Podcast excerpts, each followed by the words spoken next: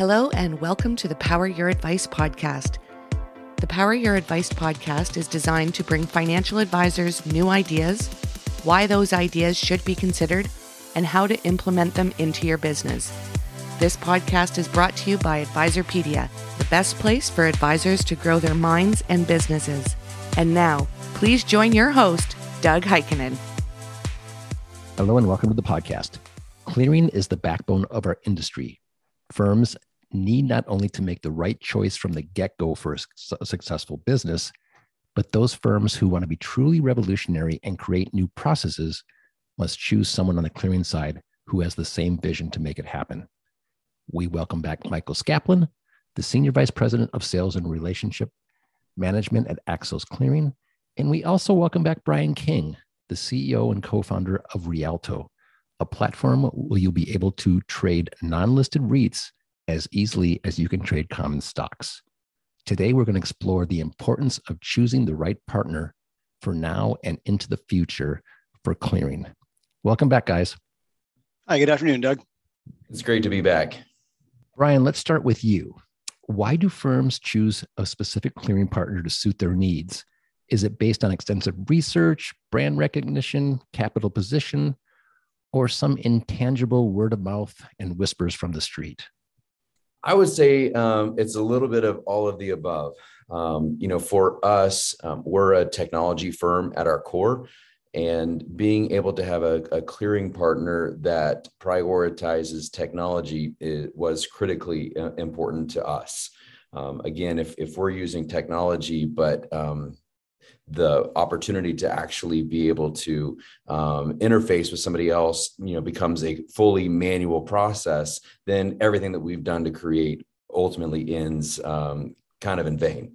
So for us, being able to have somebody who's at the leading edge of technology, um, but also has processes in place to be able to help clear is really important. So we did do a lot of due diligence, um, and uh, you know there there are other people out there that have the ability to to meet some of the technology demands uh, necessary.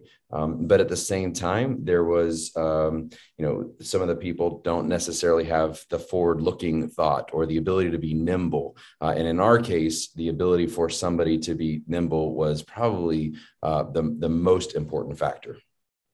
Michael, what do you do to position yourself as a clearinghouse? You have a newer name. How do you make that name for yourself or that people like Brian pay attention to?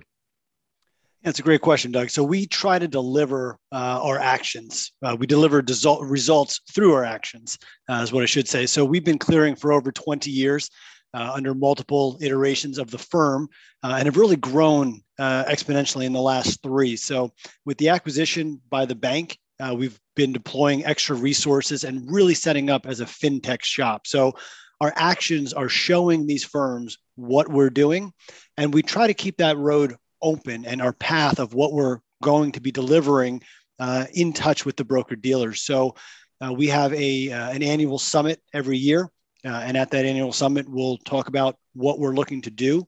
Uh, we have roundtables in uh, quarterly roundtables in territories. We'll go to New York, we'll go to Florida, we'll sit down with the broker dealers, and we'll talk to the prospects and our broker dealers about what they're seeing on the street and what they need to move forward. So with this open door policy, we're showing them, we're talking to them, we're always trying to deliver results that they need to expand their businesses. So when we rebranded under Axos, uh, we set up Axos Securities and we set up four different divisions. So that was the first piece of showing them how we're setting this foundation and what we're looking to move forward with. So under Axos Securities, you'll find the clearing division, You'll find our custody division where we've, uh, the most recent E Trade acquisition, uh, the advisor side.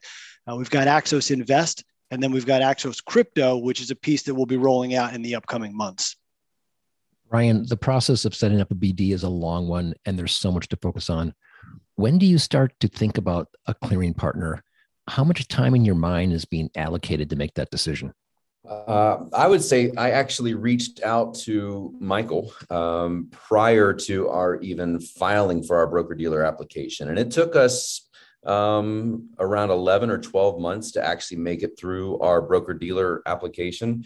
Um, and uh, that was a little bit longer in part because of the fact that we also um, were filing to become an ATS. So an ATS is um, stands for Alternative Trading System, which uh, to take one little step deeper, it means um, it effectively allows you to trade to, to function as a stock exchange, but not have the same regulatory oversight that an exchange has. And it allows you to be able to trade products that wouldn't necessarily uh, need to be listed on um, an exchange. So gives you a lot of flexibility there. But as I mentioned, I reached out to Michael. Uh, probably three months prior to our initial even filing. So it was 13 or sorry, 15 months probably prior to our going live. Michael, when people are looking for a clearing partner, they're dancing with a lot of people. How do you make them feel comfortable with their decision? Oh, we, we try to let them know right away that we're investing in their business. So when Brian came to us and approached us about what he was trying to build, we sat down, we listened, we started to scope out what he needed. We brought in some of our resident experts uh, in the field that we have in the Omaha operation office.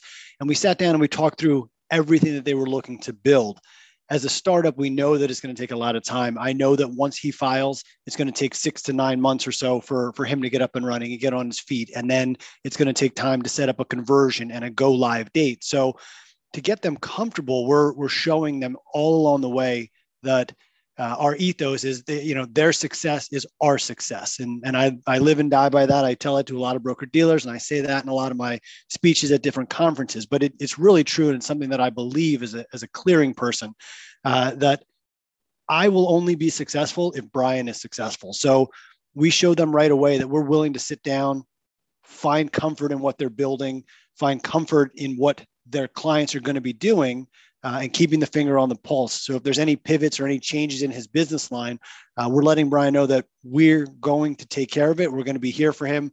We're going to support him because at the end of the day, if he's successful, uh, that success will roll up into us.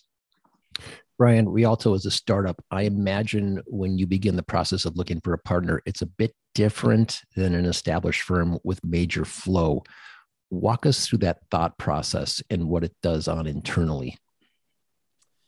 Yeah, that's exactly right. Um, yeah, I would say, without naming names, one of the other conversations that we had with another potential clearing partner, uh, the amount of capital that they were requiring for us to put on their books uh, prior to even going live was what basically would have made us uh, needed to to have been years down the road in our life cycle of um, success, right? So for us, um, again, it's there's there's some capital commitment things that come with having a clearing partner. Um, there's some technology uh, hurdles that need to be overcome uh, with a clearing partner, um, and, and several other things like that. So for us, again, as a startup, um, to Michael's point, he, as he just mentioned, we we know that there's going to be a ramp up of you know particularly for us we're building a secondary market. As you're building a secondary market and i've built multiple secondary markets in the past um, you know from different exchanges and different geographies um, building them in europe in the us different asset classes. There it always takes a little bit of time because you're you're bringing both the buy side and the sell side to the um, to the table and making sure that they line up the exact right time is important. So, as Michael said, being able to say, "Hey, here's some flexibility on terms," because we know that you're just getting going. So, uh, being able to have some of that flexibility early on again was really important for us. Michael, there's the other side of the coin. As we know, not all startups are successful.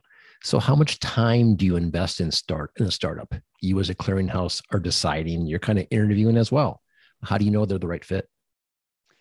Uh, it's we can break that question down to a couple pieces, right? So every startup that approaches us, I take very, very seriously because over my 20 year career, I've seen firms come to light, come to market, and it takes them a year or two to get going. And I've seen them come in and change the market. I've seen them come in with dynamic approaches, with uh, that special value add that really uh, equates to something. Uh, that said, on the other side, there's a hundred others that I've started down the road with and never heard back from, or they disappeared or evaporated or ran out of capital. Uh, but each one of those has to be taken seriously because you don't know who the next unicorn is going to be. um, when Brian approached us, we we know Brian. Brian's a, an entity on the street. He's been around. His partner Jeff has been around. They're they're they're known professionals. So you take it a little bit more seriously because you know who they are. You know what they're capable of. And when you sit and listen to the pitch and you listen to the vision, it's clearly articulated. It's a good plan. It's a solid business plan, right? So we're betting on that. We're betting on the man as much as we're betting on the business, and and his previous success plays into that. Um, but as he said, it you know it's a, it's been a 15 month road. We're going through a process to make sure that they're everything is lined up to get them set up, and it'll be another year or two before we know how successful this will be as he builds his business. And again, that's what we're betting on. But we're working with him to set up a, a contract that's mutually beneficial that ties into his business needs and our business needs and making sure that he's supported in the early stages and what we're hoping for is you know to get him through year one and year two and year three where it starts to blossom into this business on a multi-year agreement and that's and that's what we're working on. That's what we're doing with uh, with realto. Brian a little more into the details. What are the primary questions you had? And were they all answered? How did you know you found the right firm? And fourth why axos? Gave you a lot there. Uh, that is a lot, um, but it's a great question. I mean, uh, there's a lot in thinking about the, the, the process. I would say the the first thing that we really needed to be able to understand is capabilities from a technology perspective. So understanding um, not only where do their APIs, for example, for, for example, where are they with that now? Um, where are they for again? Because we have a little bit of a special um, need case uh, because of what we're doing is very different. In fact, it's never been done before. Uh, so we know that there's going to be things that are are going to have to be built, and so that was really kind of a key component of saying, "Hey, we know that this is where you are today," and it, we took some time to understand that, and then also say, "Hey, do you have resources to be able to help build where we're going?" Um, and that was really important. Um, I will. I would also add that another key component Michael mentioned earlier that they brought in some other um, participants within their company to help us as you know as they were learning about us. You know, and we were at the same time learning about them. Uh, one of the biggest um, winning factors that um, Axos had, in my opinion, was kind of their operations team. Um, you know, Lance Schaefer, I'll, I'll drop his name specifically, uh, has a has an, an incredible knowledge base of um, regarding alternative investments and just a little bit deeper in what we do you know we're a secondary market for alternative investments so um, whether that's going to be non-traded REITs or BDCs or other limited partnerships, et cetera. Lance has a deep understanding of knowing how uh, those assets can be transferred. And so when you're trying to clear and settle those types of assets, having a having a, a deep knowledge of that is is critically important. Michael, answering all the questions you may get is one thing, and you have to pay attention to every startup. We, you know, we talked about that, but your spider sense, can you really tell if it's going to be a mutually beneficial relationship prior to actually doing business? Uh, you you start to build and you hope and you model things out and you work on economic analysis based on the the information that's provided. Uh, can you truly tell somewhat i mean you can put it to paper and like i said it, it's it's all metric driven right? But if it's all projections uh, you're not really certain. But yeah you, you do have that second sense that gut feeling uh, when you're setting this up. At the end of the day we're both running businesses and we both know our our craft. Uh, so being able to set up a, a, a contract that makes sense uh, and lay that foundation and the groundwork uh, it's you know it's uh, again just like you said it is that spidey sense it's that gut feeling that uh, that only comes with experience in the space and in the industry. So, you know, we're, we're working towards what looks like a mutually beneficial relationship. And that's what we, we try to do with all startups and, and get them off the ground so that uh, we can work with them and for them over the next, you know, couple years as we have the contract. Brian, this relationship created something that has never been done before. What was it? Was it always the goal to do it? And is this the future? Uh, so the answer in that um, to me, I'll start backwards. Uh, yes, I believe truly it is the future. Uh, technology is um, is light years behind where it probably should be in the alternative investment space. Um, but we are seeing growth in that space. Um, and for us, yes, it always was the vision. Um, and, and what was accomplished was we were able to, um, in December when we launched, we became the first ever platform to have a fully electronic secondary transaction in an alternative investment. That was a mouthful of words, but what that means is somebody came onto our platform, you know, onboarded in an electronic fashion, um, put up a, an, an, order to buy um, a security um, in an alternative investment um, that is not listed on an exchange um, and was and then a seller was able to come in and sell that asset and we were able to take them all the way through the process. Historically they had to do what's called a medallion signature guarantee. So that you're taking a piece of paper and you're walking into a bank and you're getting them to put a physical stamp on a piece of paper and you're signing it they're signing it. Again a very manual process but over time, we were able to